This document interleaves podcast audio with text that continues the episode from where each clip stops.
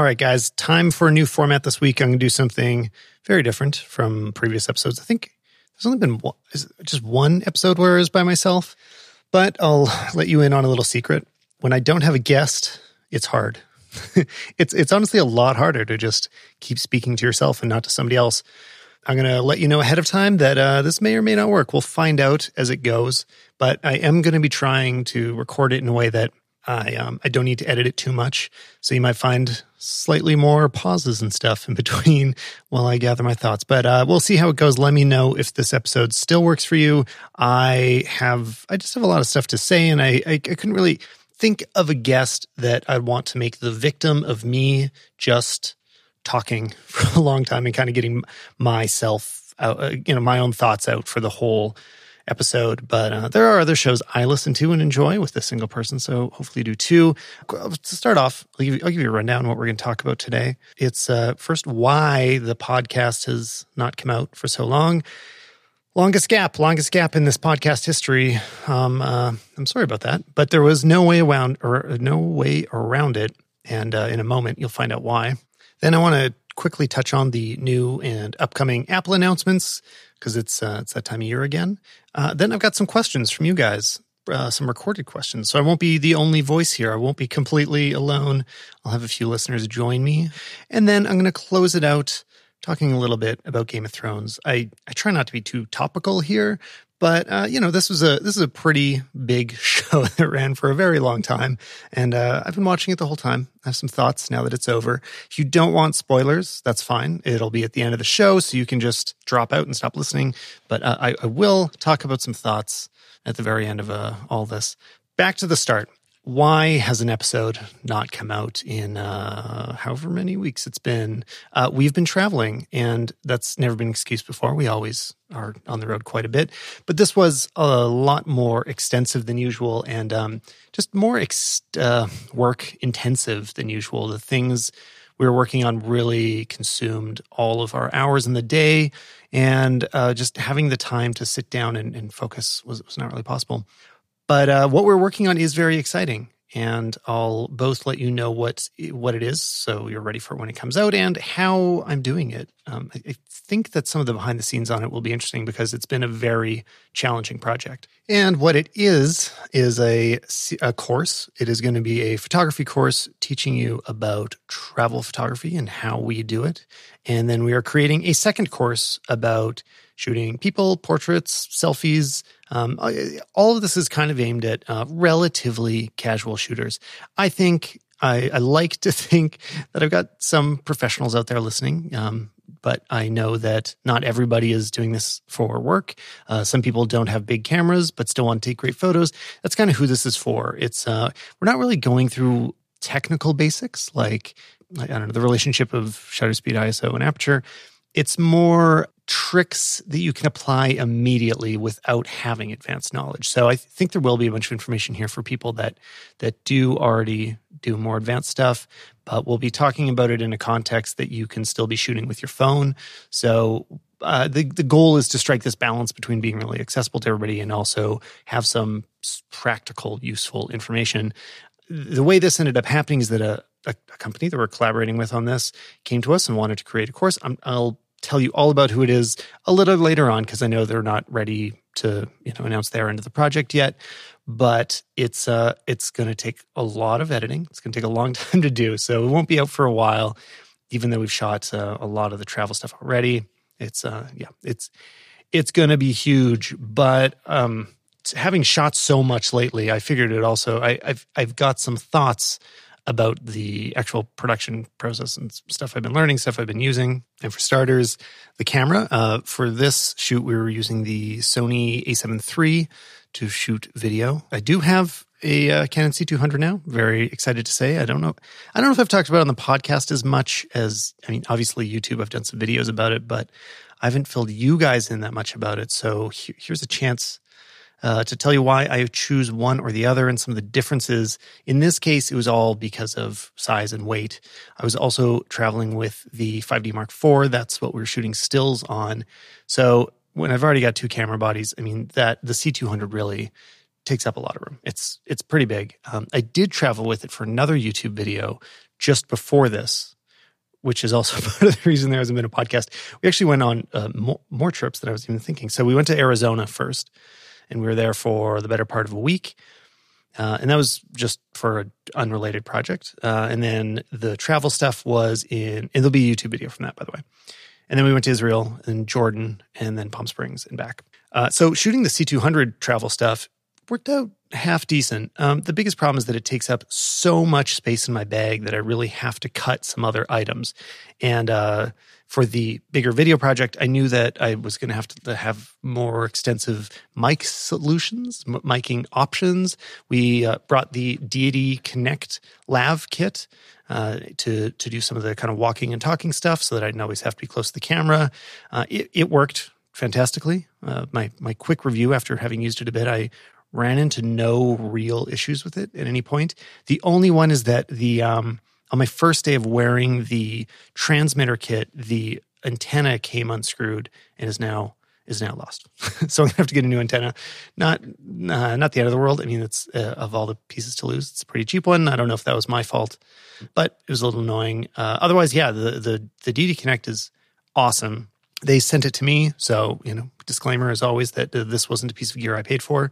But I before that, I have the Sennheiser G3, which uh, isn't current. The G4 has been out for a while, but you know it's kind of one of the most commonly used um, options out there for wireless transmitters and receivers. And I got to tell you, I'm never going to go back to it if I don't have to. I'm always going to choose the Deity over it because of things like USB C charging. So if the batteries die, I can just plug in at any time I um I, I don't need to carry around a bunch of extra double A's, which I always had to do on the Sennheiser, and because I would you'd go through them, you couldn't last the day with double A's. Now with the Deity, uh, the lithium ion batteries inside of the transmitters and rece- transmitter and receivers, it comes with one transmitter, two receivers, are supposed to last for ten hours, and I didn't have them come close to dying. I would just wear them out for the day, leave them on, and the battery never got down to half very good opinions of them so far. And then it's the same price for those uh, one transmitter, two receivers. No, wait, I'm saying backwards. Two transmitters, one receiver, same price as one Sennheiser kit, um, you know, which only has one mic and all that. So, yeah, I so far can can strongly recommend these new deities. Uh, in the end, I actually ended up using it a little less than the shotgun mic, and I was using the Rode VideoMic Pro Plus for for this audio. Um, I have been choosing it over the Deity, oh, get the name right, V Mic D3 Pro, which is the direct competitor. I've, I've talked about in stories a bit. I don't think I did any videos about it, but it, it or no, wait, I did. Uh, yeah, the, the, the V Mic is great, kind of for the price. Like, I, I think a lot of people should choose it if they don't need the the best, but I do think that still the Rode VideoMic Pro Plus is the best, and the fact that I have both will uh, lead me to choosing the Rode most of the time. Biggest reasons are the uh, first. This one doesn't seem like a big deal. I know. I know a feature that Deity wanted to add is the ability to slide it backwards and forwards. So there's a little screw lock so that you can adjust the forward and backward motion of the mic that is a feature. I mean, it's supposed to make it better. Uh, you would uh, be able to uh, balance a gimbal by moving the mic around by doing that. Um, and also, it can open up the space to the viewfinder if you want to put your eye up to it. Those sound great. In the end, um, I just haven't run into those issues very often with the Rode. They haven't been significant issues. And the trade off is that on the Deity, it's always sliding back and forth. Like I tighten it, it still loosens itself and starts flopping around and I'm just retightening it all day long. So what I'd love to see Deity do is put um, lock a real locking mechanism on it, something that just stays in place. Maybe maybe just two options. It's either all the way forward or backwards. I don't know, something like that. And then the other thing is that the uh, wind screen on the Deity, uh, I've had it completely come off twice without noticing, just by having it mounted on top of my camera and carrying the camera like by my side. I'm just not looking at the camera, you know, kind of vloggy situations slips off. I don't have any windscreen anymore and I, I really don't want to lose it. I don't want to have to replace it. And that does not happen with the Rode. The, the Rode, it's the Rode. it seems like it's one piece. Like I, I think you can take it off, but you, you don't. It's, re- it's really locked on there. And uh, then the final thing is there's a little more bass in the Rode. I just prefer the sound of it a little bit. Not not that much, but it, a bit. So anyway, if you are price sensitive, get the Deity. If you've never had the Rode, you won't know what you. Well, I guess I just told you what you're missing. Uh, you may not realize what you're missing. You may you you might be completely happy with it, and it is something like thirty percent cheaper. If you want the absolute best, I, I think that the Rode VideoMic Pro Plus is still at the top. And uh, okay, back to cameras because that's what I was supposed to be talking about. Uh, the first trip used the C200, and I actually kind of screwed up shooting with it. My first experience was a bit of a, a mistake. I knew that when you're shooting raw, it has the most dynamic range at ISO 800. I've always had a very hard time under like wrapping my head around the idea of cameras being rated at an ISO. And if you guys are just photographers, this probably doesn't make any sense to you. I mean, that which is I'm sure why it was so hard for me to figure out is coming from a photo background. You just set your ISO to the number that feels right for the exposure, and that's what you use. And uh, the only trade off is noise. Um, there, there, can be a little bit of dynamic range shift, um, but it's it's pretty minimal, and mostly it's that it degrades as you go to the very top end. But other than that, you just you don't have to worry about it. Um, I really saw what it meant when I was using the the C200 in RAW, and what that ended up doing. I, I really got. To, you'll see some of the shots when the video comes out where there are blown out parts of the image that definitely didn't have to be. Uh, I know I could have retained that detail. And it's because I was shooting at ISO 100. Uh, we're in full daylight. And I was just like, yeah, okay, there might be a small difference at ISO uh, 800. Maybe technically there's more dynamic range, but how much am I even going to notice? It can't be a big deal. The reason is that any overexposure is clipped at 100. Like you're, you're you kind of just can't bring it down anymore. What you see is what you get. So if anything is slightly overexposed, you're not bringing it back. Whereas at ISO 800, you're, you're basically rating it for 800. And then when you edit the video afterwards, you're sort of bringing the ISO back down, right? So uh, the, the way that you I, that I've heard people recommending, and I'm starting to do, uh, is to shoot slightly over overexposed. I'm doing little quotes here, so that basically, so your shadows don't get too muddy or noisy, um, but you're not clipping. Just always just be watching your highlights. Don't clip anything if you can avoid it, and then you're you can always bring it down in post very safely, and that will also reduce the noise a bit. It's effectively just turning the ISO down in post, but you're also able to hold on to those highlights. And now that I'm explaining to you, I realize that I probably still don't really understand why these ratings affect the uh, dynamic range as much as they do, but they really do. So that was a, a lesson hard learned after getting some kind of unfortunately bad looking footage out of my new very expensive camera. And then um, other than that, it was great. I mean, I really like holding it. I like working with the camera. I've uh, slightly shifted the rig since I did that video. I put uh, some tennis, uh, what do you call it? Like the tape that you wrap around a tennis racket on the handle to stop it from slipping, which in the video I said that it kept slipping out of my hand. Now it's holding on just great. All that stuff's from SmallRig, uh, which uh, you know I like their stuff. It's not as high of quality as everything else. I, you know, as competitors like Zacuto and whoever else I'm not thinking of, um, wooden cameras, but it is it is very good. It's good enough. It work it works just fine. And um, what else? What else did I change? Uh, I, since that trip, so afterwards, I was using a movable arm for the monitor, like a uh, Zacuto twisty arm, kind of like a magic arm. And that works really well in a more rigged out situation where I have a lot of stuff on the camera and I need to like position it all. But when I'm being really mobile, I actually preferred having the monitor mounted directly on the camera. So I ordered from Small HD a little NATO clamp monitor screw so that the almost like a uh, mirrorless camera, the monitor just becomes part of the camera. And another advantage of that is then it is also level with the camera. Because this is something that's been driving me crazy with C200 is I find myself not holding the camera level enough. Part of it is that, well, this is a big part, is the monitor isn't attached to it. So the horizon lines or the vertical lines may not be the same when you look at the screen as what you can physically feel in your hand because they're twisted slightly. They're, they're not angled the same way. And there's no digital level on the camera, which is crazy to me. I I have no idea why that's the case. Uh, if somebody listening can recommend a great little screw on level to put on a big camera, I would appreciate it because I think I'm going to need that. I need some way to verify when I'm looking straight up and down because I've, I've got more crooked shots than I'd like since I've been using the C200. Um, and yeah, anyway, d- mounting the monitor directly on that has helped. It also makes everything a little more compact. It means that I can't put a top handle on when I'm using it that way, but that's okay. Now, uh, I, I didn't bring that to Israel and Jordan because that was very far, and there are often issues with travel on luggage when you uh, travel in Europe. So, a, com- a thing we've run into a number of times is that when we're flying over to Europe, everything's fine.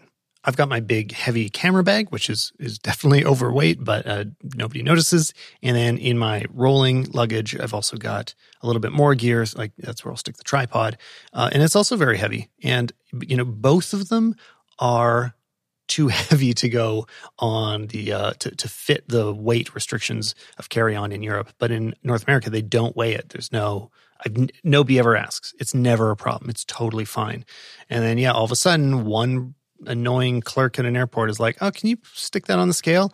And then what? I mean, then my carry on is over, and this is camera gear, and where am I going to move it? Like, what? Where do I take the C two hundred and put it in my checked baggage all of a sudden that isn't ready for? I mean, yeah, nightmare scenario uh, that I didn't want to run into. So we traveled with the Sony A7 III, which that video still looks great. I don't feel like there's a significant image quality compromise in most cases, especially for web use.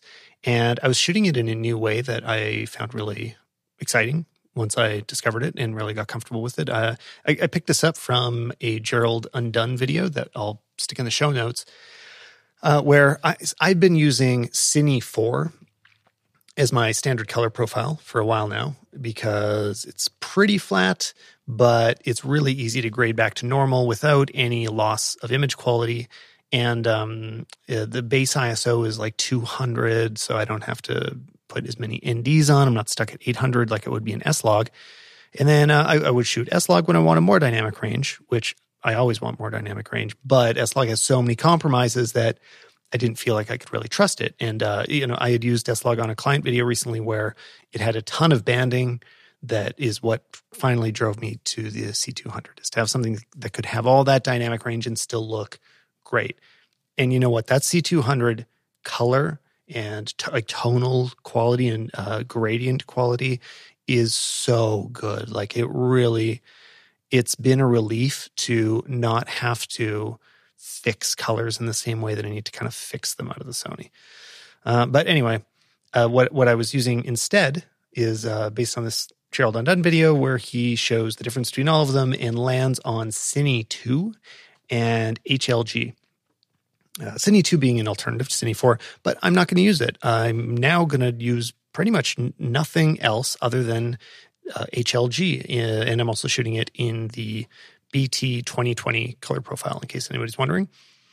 The advantages are that it has all the dynamic range of S-Log. I don't know if it's the same or more or less, but it feels quite similar but it's like shooting in the other flat profiles. So uh, it doesn't look super low con like it's it's lower contrast, but not extreme. Doesn't look like log.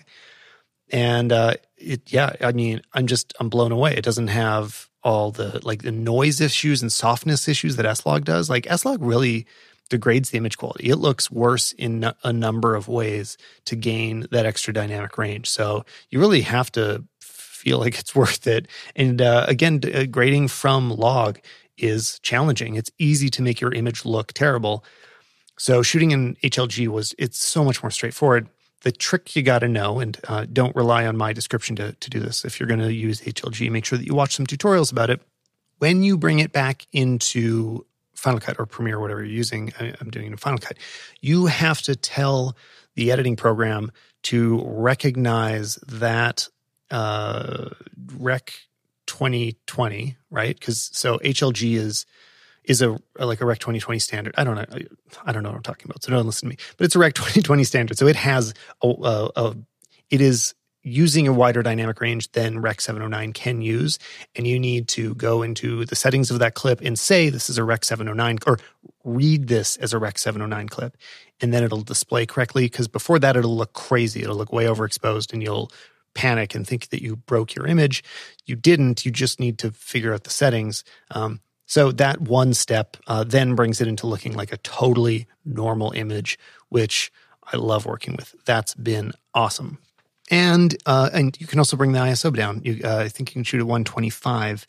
It, to me, like S log is dead. Even if I was shooting on a you know FS7, uh, so FS7s don't have HLG, but when that is replaced, I don't see why they wouldn't even move. Like st- just start moving away from S log. Like S log is a pain to grade with. It looks terrible as you're shooting it, and you got to better understand your your like LUT workflow, and you need to have more of a grasp on color, it seems to me that this would be a great thing to roll out to all of the Sony line as um, a more commonly used standard, even if you're shooting in regular Rec 709, not HDR.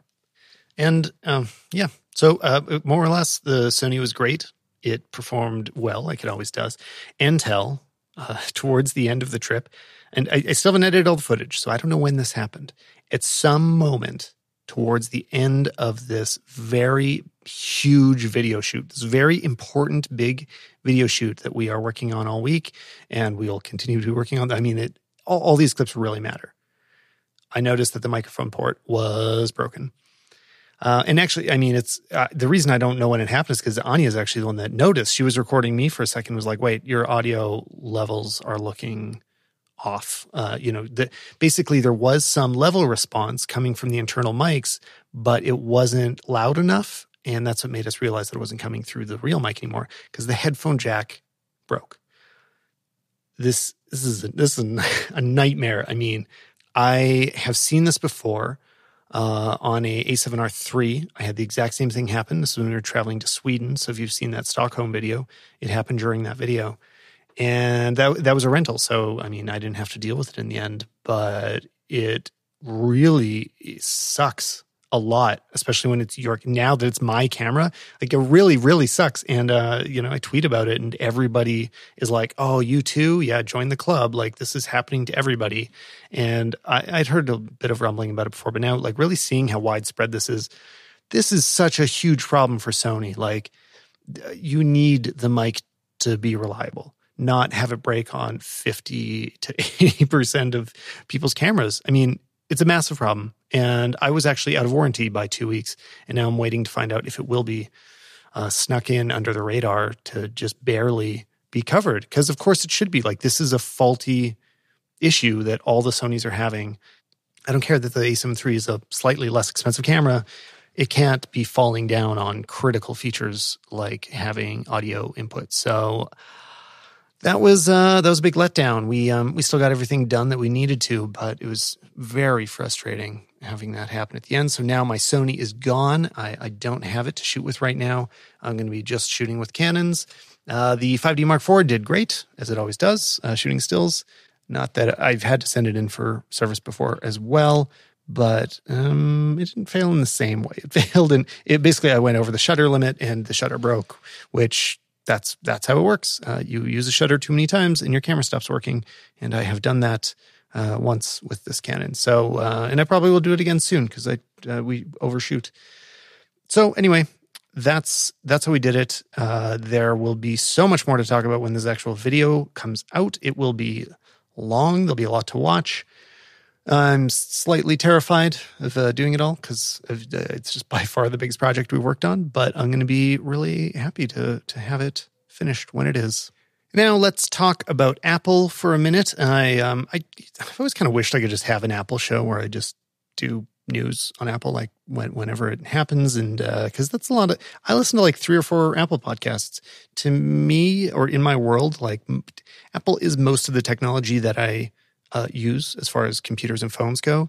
So it's not that I am dismissive of other brands or think that they are bad in any way. I mean, there's things that I'm often jealous of, like uh, the Huawei camera looks amazing, and being able to use an NVIDIA graphics card would be really exciting. And, you know, there's apps on Windows and there's, or actually, it's funny calling them apps when it's Windows. There's, there's Windows programs that I wanted to use over uh, in the past. And, you know, like there's little things that I've wanted from other platforms, but in the end, Apple creates the things that I do use day to day. So, yeah, I follow their news closely. And there is some, uh, I don't need to defend myself. so, just to, as of recording today, there was new laptops announced, um, new MacBook Pros. And this is, I guess, a bit of follow up from mine. So, I'm sitting in front of my 2018 MacBook Pro. I've got the 15 inch with the, I mean, you probably saw this in the YouTube video, but okay, let's look at it again. This is the 15 inch with 2.6 gigahertz Intel Core i7 with 32 gigabytes RAM. And I got the two terabyte uh, hard drive. That was the best upgrade that I did because I actually uh, downgraded the processor. I, had, I told everybody, I told you guys I was going to get the i9. I changed, I canceled my order and ordered this i7 with the bigger hard drive. And I'm so glad that I did, not because I don't think the bigger processor is worth it, but because the hard drive is so worth it. Like uh, being able to have generally I can just keep my current video projects stored locally, which is a huge advantage. And uh, and yeah, finally, I also upgraded the graphics card in this thing. So I've got uh, you know almost as good as I can get without the top of the line processor. But now, what was announced today is that top of the line processor could be eight cores, which is which is really awesome. I mean, I I'm not going to order one. Uh, I don't just randomly order ca- computers all the time, and uh, especially not to review because I don't understand how anybody makes those economics work on YouTube. I, I am very excited about this, uh, what it means for professional computers, though, uh, for Macs, the Apple commitment to the pro market. The concern for quite a few years was how much they were backing away from it. They were letting their graphics cards get slow. They were not pushing the processors to be the best in the industry or competitive with similarly priced PC options. And that is really frustrating to me because I, or was now because I feel like it's turning around. But it, it, was really hard because I would look at, uh, you know, think about like, okay, what do I need now that I'm moving to 4K and maybe I'm sh- now that I'm shooting raw video, like I want to know that I can keep committing to Apple as a platform and I don't need to look around and be jealous of what other people are doing on Windows. And seeing this kind of quick advancement really does make me happy. Uh, uh, a lot of people, right after I released my review of this computer, uh, wrote in to ask if I was jealous of the updated graphics card that came, um, you know, f- four months later, like pretty shortly after my computer came out. They uh, boosted the GPU options, and you know what? That's exactly exactly what they should be doing: is updating the GPU and the CPU as often as possible. And uh, whether or not there's a new laptop design ready, I want to see a spec bump every chance they have. Um, that's what it means to be in the pro market that's especially on the GPU end, like it's just a requirement that I can, I'm not making big sacrifices by going with Apple. And, you know, fortunately, Final Cut is so well optimized that it, it makes up for some of those hardware compromises that, uh, because you don't have access to the best of the best, which you do on Windows. But at some point, you know, I'd love to see what a super, super fast Mac would look like also running Final Cut and any day now, I mean, we're right around the corner. Sort of. I don't know how soon. Not.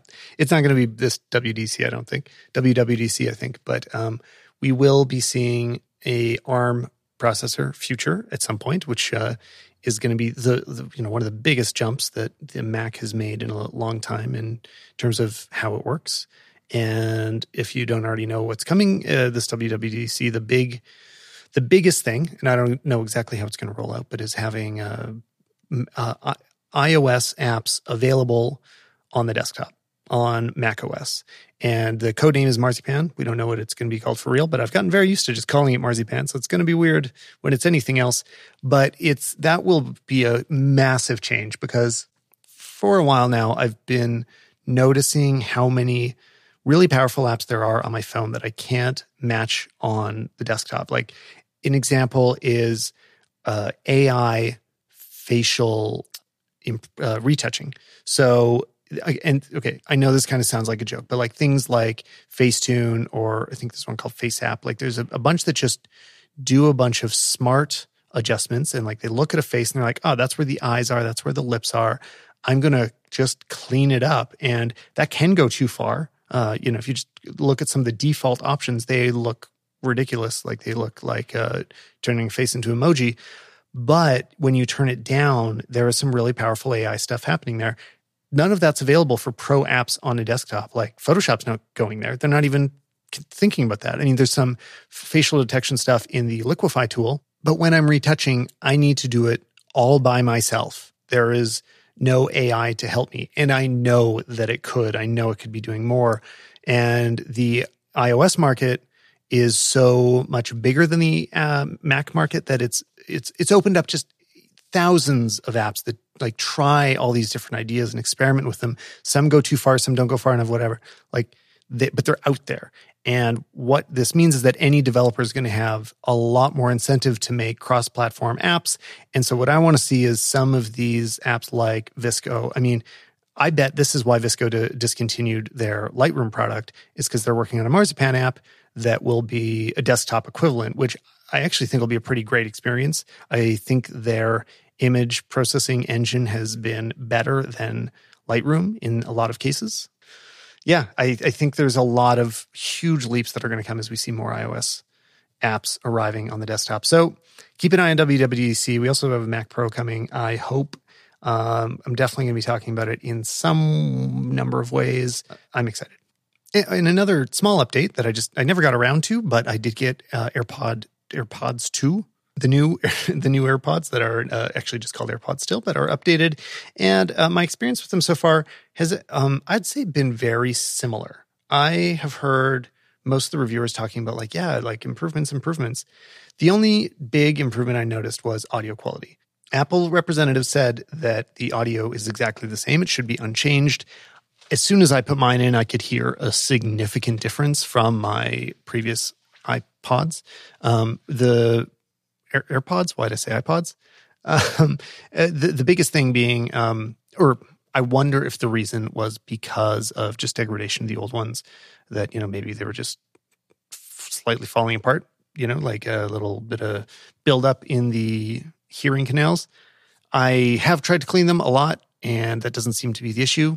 So I don't know, but it was a big jump. They do sound better. The wireless charging I just started using this week because I got a bedside table thing from Studio Neat. The I don't remember what it's called. The uh, I'll put a link in the show notes. The material design charging thing. So it's got a wireless a Qi charger and a spot for your Apple Watch to charge and another plug which I'm using for my phone so I can charge all three in the same place at the same time. It looks pretty cool. And that's the first time I started using the Qi charging. I was not using it on the AirPods 2 until I ordered that. So I think to make it part of your life, you have to make a conscious decision to buy the right things to make that useful. Otherwise, um, you know, it's not. If you don't have Qi chargers laying around all over the place, then uh, you don't end up using very often. Uh, but yeah, otherwise, connectivity uh, differences. They I didn't do the little speed test of seeing which will connect faster, but I did find that they they will still cut out a sort of a similar amount where they'll just kind of be interference issues or, or something. Still my favorite product. Like buy them, 100% buy them. Um, if your previous AirPods are working fine, like no, you're not having any issues at all, don't worry about it. You you're not missing anything. Still, the best headphones I've ever had, and one of my favorite tech products. I just, of course, have to nitpick it because I use it a lot. And uh, I, th- that's all I got for Apple now. Um, that's it.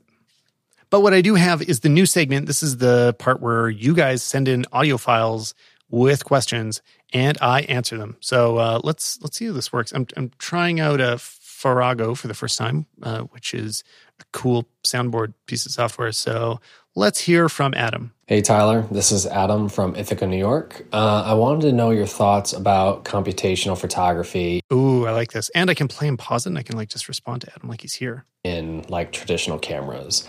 Smartphones have like taken a huge step up with uh, using this sort of technology. They sure have. And I wonder if and when you think other manufacturers, like traditional manufacturers, are going to start using this so that we can see the same sort of benefits at a grander scale in our sort of dedicated photo and video cameras. Thanks. Love your show.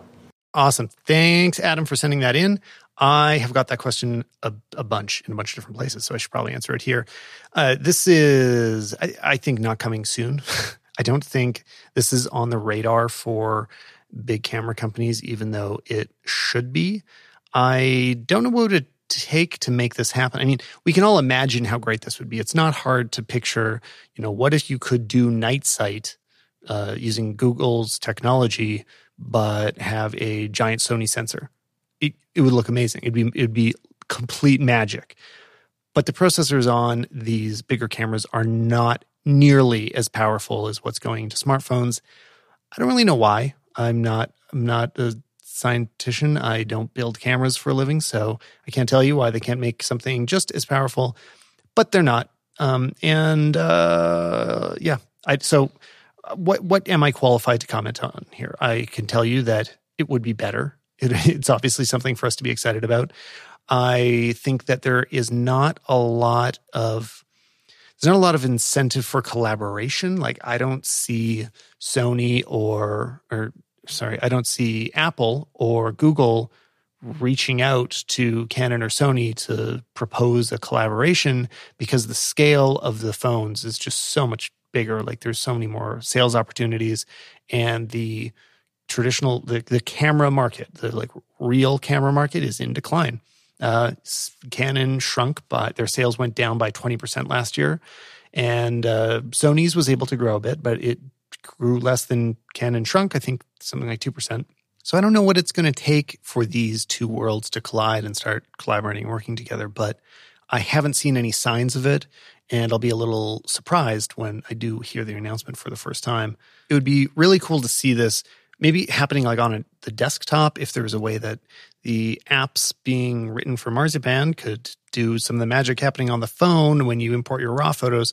But I, I'm also not going to keep my hopes up too much for this because I think a lot of the magic comes from the really close integration between hardware and software. So I, I, don't think you could just take generic raw photos and do the same things to them. I think you really need to have some direct communication where multiple exposures are happening at the same time. And um, yeah, just the, the magic of the uh, camera phones is coming from it all being developed together. And I, I think that's the kind of integration we're going to need to see before this becomes mainstream. So, uh, uh, yeah, thanks again, Adam. Hey, Tyler, it's Patrick. I just hey, Patrick. a super quick question for you. As someone who has used many different types of cameras, there's always an ongoing debate between full frame, APS-C, Micro Four Thirds.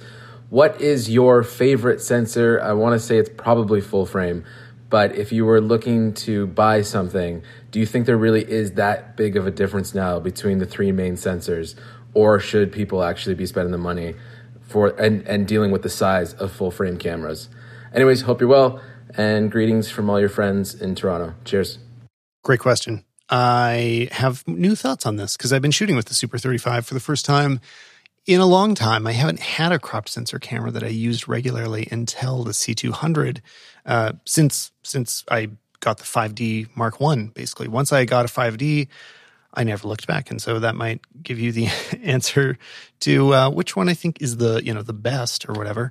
Uh, I definitely think full frame has the, by far the most advantages in terms of the you know noise per pixel. Uh, there is I, so often there's a lot better uh, noise ratios coming out of the full frame cameras. And of course, the uh, depth of field is you know probably the biggest difference. It's the reason that if you are currently using a APS-C size sensor or smaller, that you it's probably what's attracting you to full frame.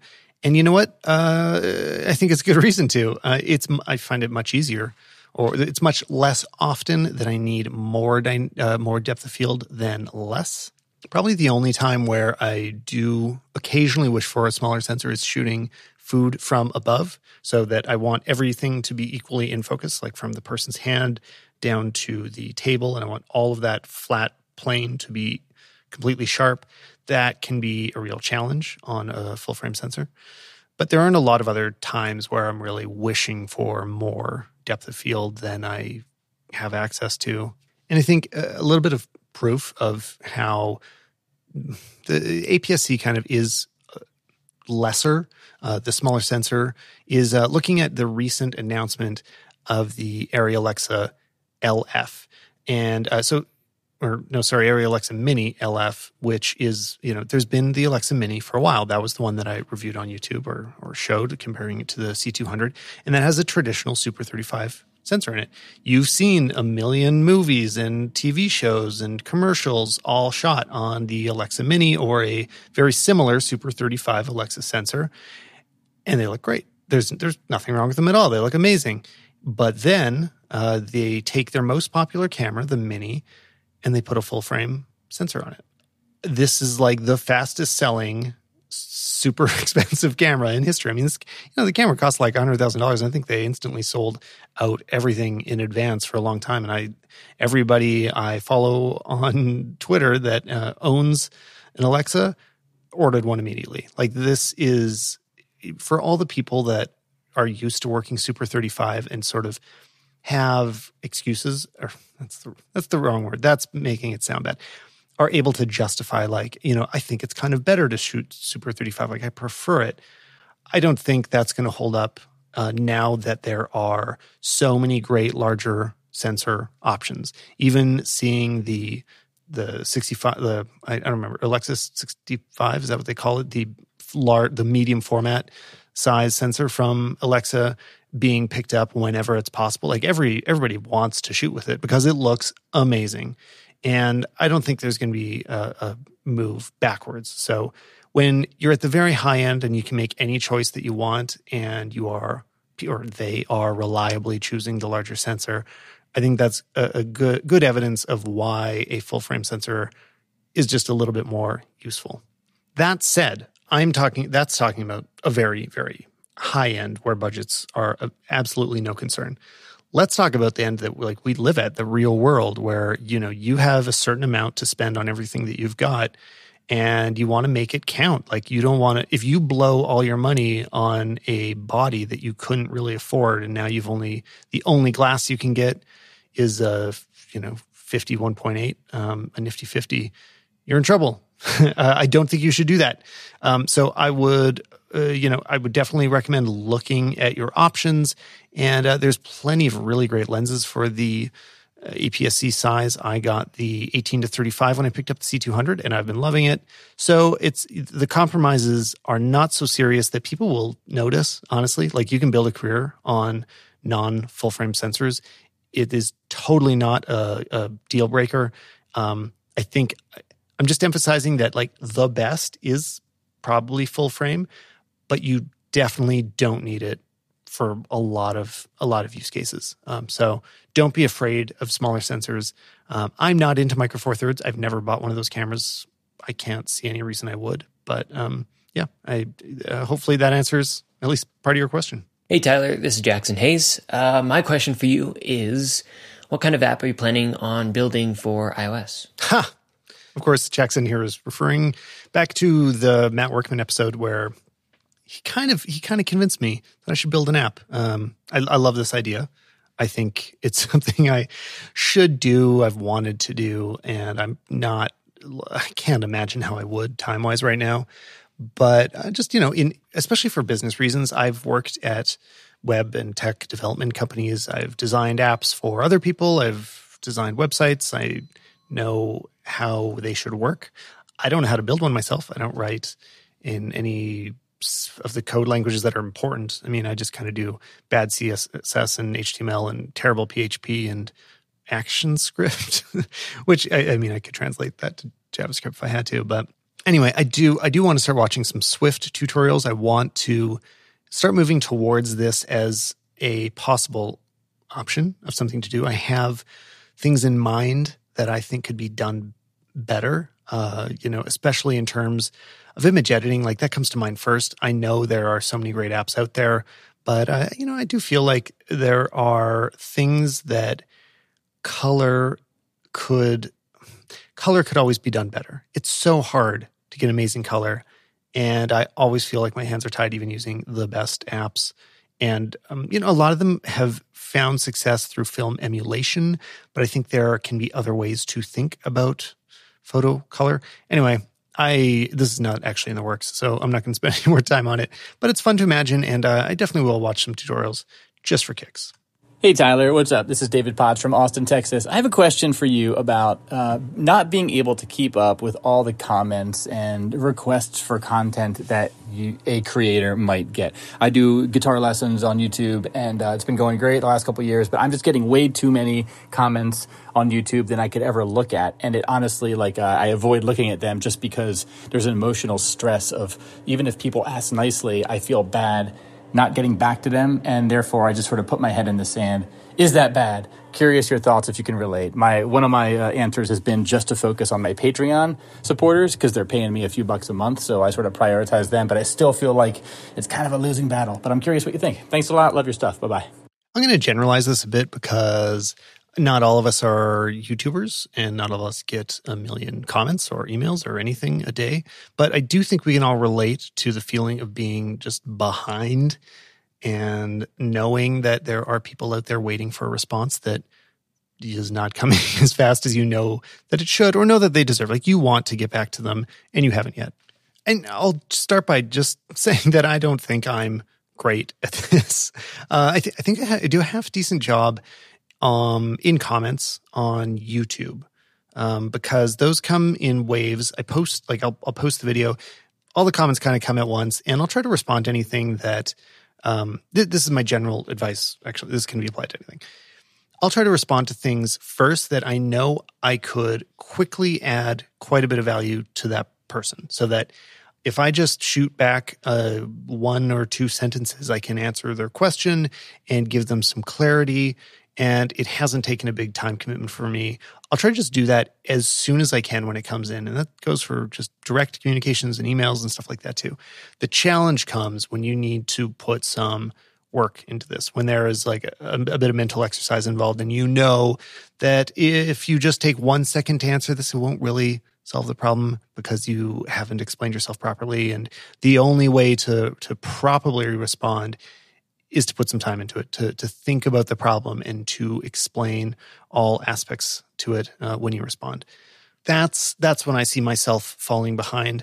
I've become very comfortable with leaving some of those when it is sort of, um, th- there isn't a good, it's an unearned time. Uh, so the person hasn't, they haven't really done anything that would uh, you know define a relationship. Like we don't we don't know each other but they are asking me to put a certain amount of time that is more than a few minutes into responding to an email.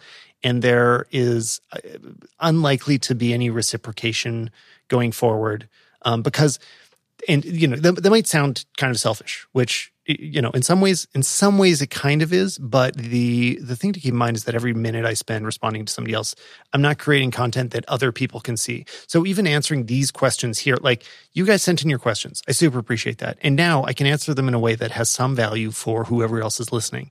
But if i just got if you guys wrote all these on instagram and i sent the responses in direct messages you're the only one getting that answer so those are, are definitely less of a priority to me. It's also a reason that I prioritize Twitter comments because they're in public. So there can be a conversation. I mean, I think a huge thing that's been lost on the internet in general is the decline of forums. So a lot of our problem solving conversations will happen either in Slack or in DMs or even on Twitter isn't super searchable. Whereas forums were have always been a way of like finding somebody that has the same problem as you and then a hundred other people answer their question and solve the problem that you've got. Now your problem is solved. When those conversations aren't searchable, we all lose a little bit. So, uh, yeah, anyway, that's just, just saying I like to try to answer things in public as much as I can. Uh, and then the, the other kind of response that's required of you, something that's going to take some time and attention, but is important. Uh, you know, you have a good reason to give this person some of your time and attention. You will either have something reciprocal happening in the relationship, or you already owe them something, or you are just really engaged in. Like this is this is very interesting to you, and like prompts a problem to solve that you would like to be better at anyway. That yeah, those are the hardest I'm not going to try to give advice on it because uh, I, I, struggle with it too. But uh, you know, be I think the main thing to keep in mind is that you can rank things a little bit in order of uh, how important is this to me. You know, don't don't forget about yourself. And then how important is this really to the person getting the answer? Like, are they just shooting out random questions to whoever they see on the internet, or is this going to make a big impact in their life? And um, you know, is this going to be part of a bigger relationship going down the road? God, I'm terrible at giving advice. Hello, my name is Parikshit, and I'm from India. I've been doing YouTube for a while now, and I thought I'd ask you a few questions that I had. How do I grow my audience and my channel? And how should I be promoting my work? And how can I make sure that I keep making better quality content? Also, I really love your content. Keep up the awesome work. That is very nice of you to say. And um, you know, that's a big enough question to start a podcast about it. There is there is a podcast that I can recommend um, that I think does a better job than I will be able to do here answering those questions. He goes into a lot of detail about practical tips that you can use as a as a video creator, and that show is called Video Creators by Tim Schmoyer. So you can go to videocreators.tv. I'll include a link in the show notes. But to not leave you empty handed here, uh, I, I, you know, I think something I see people screw up the most is not not being aware enough of what makes them watch other videos that they do. So here's a specific example. There's a lot of advice out there that says always remind your audience to like, subscribe, and ding that bell and double like and double thumbs down and I screwed that up so bad that you can probably tell that I'm not used to saying it. I don't, I don't ask people to like or subscribe in any of my videos. Uh, I don't know if you've noticed this. It's just not a thing I do. I don't, I never include it, even though it's supposed to be there. Everybody tells you, like, make sure to remind them. My feeling is people know how to use YouTube. And if they are the type of user that subscribes to people they like, they will do it based on the quality of the content. So what I noticed is that some of my favorite creators I don't enjoy the time they spend asking me to like or subscribe. Like it's wasting it's wasting my time. You know, I already know how that functionality of the site works and whether I'm going to do it or not isn't based on that call to action at all. I know when I want to like or subscribe it. It's driven internally by me. So I choose not to spend time on that. And I think a lot of people a lot of creators will instead of noticing that that's not something that their favorite creators are doing, so maybe you don't need to include it, they'll see a list of tips written by nobody, like some some rando, uh, saying like, "Here's the top five things you need to do on YouTube. Always ask for subscribers and tell them to ring the bell." And is that actually important? Um, does that really build a stronger connection to your audience? Judge for yourself based on how you engage with content. Like, what are things you watch that make you feel closer to the person that you're you're watching? And if I don't know, like, be observant. Try to be aware of those things. Don't just read tips. I, I think it's just like find, try to learn the right lessons from people that you watch. Oh, God, I just, I told you I'm bad at advice. Uh, hope that helps. Hey, Dalo, what's up, man? Just want to ask that how did you start your career? Did you short weddings or something? It would really help to know your story. Thanks. Well, I don't want to talk about me too much. Uh, I, I, I, it was a little muffled in the middle, but I think you're asking if I started by shooting weddings. Um, the I, so on episode zero of this, I did give the rundown of my background and just how I got here. But in I, the very specifics of shooting photos, I don't know if I talked about as much. I, I mean, things were very different when I was starting because I was starting right when the transition to digital happened. I mean, everything was still being shot on film. I started shooting on film, and you couldn't just, you know, buy a medium priced camera and then offer professional services. You had to learn a lot more before you could do anything professionally. Uh, then I was fortunate enough to start working at iStock Photo, uh, like in the in the office, um, not you know, contributing, but uh, doing being one of the first designers on the site. And in the office, we had a Canon 1D Mark II, that would have been. And I had access to it. I could just kind of shoot with it whenever I wanted. So all of a sudden, I had a like $9,000 camera uh, out of nowhere, and I could sh- take great photos with it, which was crazy and like a huge, uh, you know, a real a, a, gift to me. Like I didn't, I'd known it, but just being able to get it sometimes and learn how to use a real camera that was incredible and uh, and really helped me move have a career. I was going to say build my career, but have one at all. So I, I very much appreciate that opportunity. Obviously, not everybody's going to have that, but also the things like the year didn't matter. I look back at the photos I was taking with that camera, and they're not good. They're they're shit photos. uh, you know, I didn't start taking decent photos until well, I, I guess I still haven't. But what, uh, I don't know, how, how do I turn this into advice? I mean, one challenge is that when you watch other people give this advice, when you hear other people's stories, everybody's is very different. Everybody came from a totally different place. Uh, turning it from a hobby into a career usually involves a series of lucky breaks, as well as a ton of hard work and moments where you think you should give up and sticking to it. Um, the most useful thing I can say about it uh, is probably that uh, you you should decide early on if you want to do this for work or for fun, and treat it accordingly. Because um, if you are doing this for yourself, like to feel like an artist and to uh, express yourself creatively, and to to just scratch that itch, you know that um, that need to uh, be to tell your story and show yourself to the world, it's a really different thing than working for clients. You know, taking their vision and turning it into reality, waking up early for them and showing up to do their job the way they want it to be and not being satisfied until they're satisfied because that's what photography as a service is and that's what most of the industry is I didn't understand when I was young. I didn't know all the ways that you could work as a photographer. Like I thought it was printing your photos and selling them or something. I was very vague. Uh, you know, I, I, thought it was like, yeah, like an, an art museum is going to uh, pick up what I do. So weddings are weddings are actually a great example of this. That uh, people kind of uh, diss them. I don't know. People that uh, want to be serious photographers seem to look down on weddings and I just think that's insane and and total bullshit. Uh, we still shoot weddings occasionally. Usually, usually it's for friends or somebody we know. We only really shoot like one a year, but I I like it. Um, not because I like not because I like shooting weddings, but because it's hard and there's a lot of moving parts, and it really kind of um, forces you to build some photography muscles.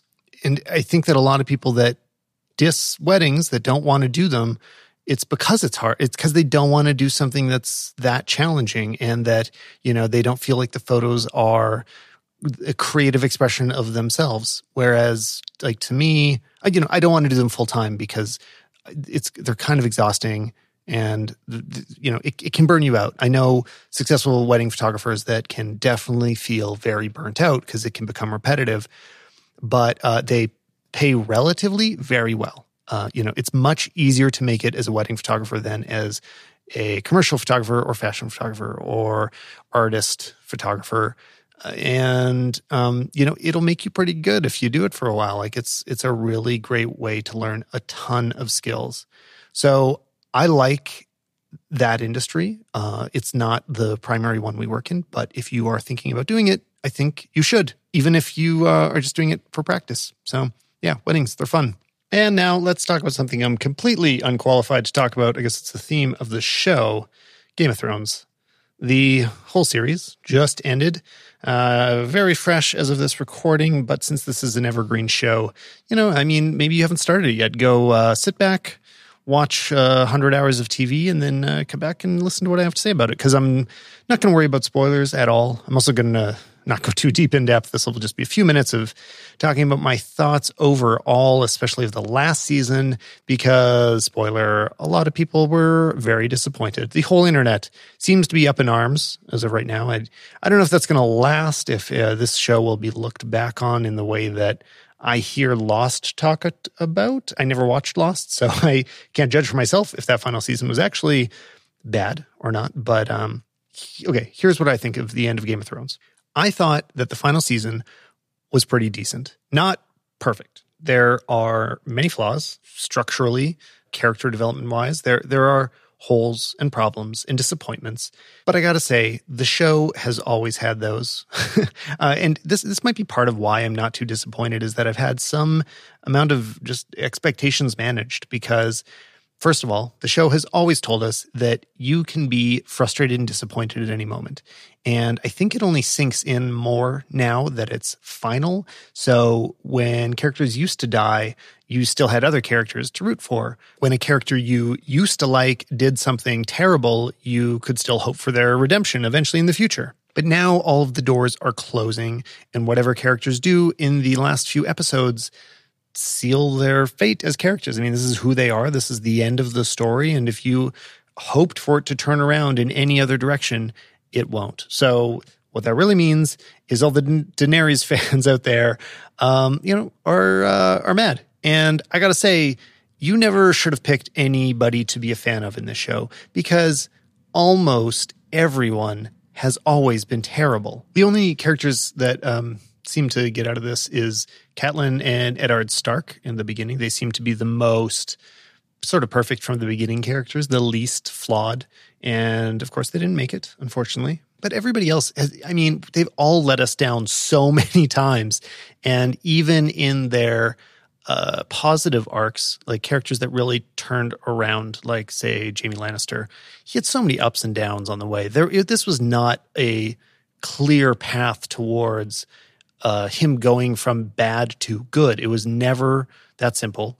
And I I just never expected any of these characters to come out clean or to come out perfect. I mean, it was very much forecast that there were everyone was going to have problems. I mean, Daenerys was clearly a little power hungry. Uh, whether or not that would translate into her madness was unsure, uncertain earlier. Um, but I, I, think what led to a lot of the frustration and what is very valid as a complaint is there just wasn't enough time to deliver on everything that they set up. Again, part of the reason I kind of feel okay with that is I saw that, I totally saw that coming. Like, this was such an intricate, complicated story.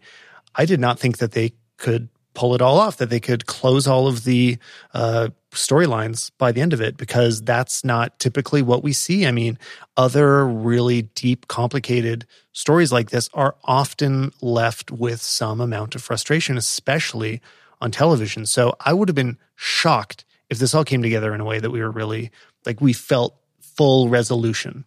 But yet, what they they really did screw up though was there was just they could have had it seemed okay. I'm not saying what they could have or should have done. I don't know how how money works in uh, HBO land, but having the final season be you know 12 episodes would have really helped things out because what the characters actually did, um, like their their final turns and their final like where they ended up in the last moments on screen made that didn't bother me and uh, I, I, felt like they were set up to do the things that they did Jon Snow uh, had a hard time committing to any decision before somebody told him what he should do, and then would always do the right thing. That was kind of that was his jam. That's what he always did. Uh, Daenerys was always you know conflicted between how she wanted to be perceived, what her um, uh, ambitions were, and uh, you know she was kind of the well, actually, many of these people like they were leaders in wartime, but like wouldn't have done great in peacetime. I can't imagine what Daenerys would have done in a world that she completely already ruled. Like she wasn't comfortable sitting still. She would want to keep like pushing the envelope, and that's what we saw her do at the end. If we look at uh, Tyrion, you know, he was built up for so long. He just kept being smarter and wiser and cleverer and funnier. And to have him decline towards the end, like have a bit of a fall, that's a valid storytelling thing. Like there's no problem with it. Like he he always was smart enough to get out of any situation. All of a sudden he found that he, you know, maybe had gotten himself into more than he bargained for. All of these places that the characters ended up totally made sense to me and connected to their past. Same with Jaime. I mean, a lot of people wanted Jaime to come out better. I mean, to be with Brienne, for example, or to uh, just have really fundamentally changed his character. I think he did in the most important ways, but there was never a, a, moment where it's like, oh, maybe he doesn't love his sister anymore. Like that was that was always a thing. And let's also remind ourselves, like a lot of people that think that the characters in the show should do the right thing or like always move towards goodness this has always been a horrible show with horrible people in it. Like starting, we have become very desensitized to how bad the first season, how bad the actions were of characters in the first season. And it was shocking at the time. I mean, the level of, of comfort that it gave people talking about incest. This wasn't something you like talked about at all, especially not for entertainment. Like it wasn't a casual thing until Game of Thrones got big. It really normalized some pretty intense awful things and then to expect characters towards the end to like follow traditional uh, you know hero arcs i don't know. I, I wasn't expecting that to happen so i wasn't too surprised or disappointed when it didn't happen. The worst moments though okay here, here's when it didn't work. When uh, daenerys turned the, the moment where she f- snapped and went crazy and destroyed king's landing the, it, they did not give her a good reason to. Uh, I've heard people on the internet saying like, "Oh, well, th- that should have been the moment that uh, the other dragon, whose name I don't know, uh, when when he was killed in the episode before, you know, if he was killed at he or she, I don't know, when they were killed in that moment, if at that moment they died, and then she's like, "That's it, I'm going to destroy everything," it would have given her an excuse, like it's something to to to trigger her to to lose it and to kill everybody.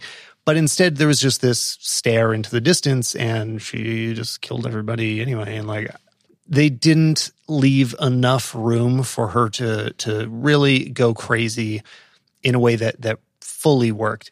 It was not nearly as bad to me as the uh, Anakin Skywalker transition, which really completely came out of nowhere with no foreshadowing.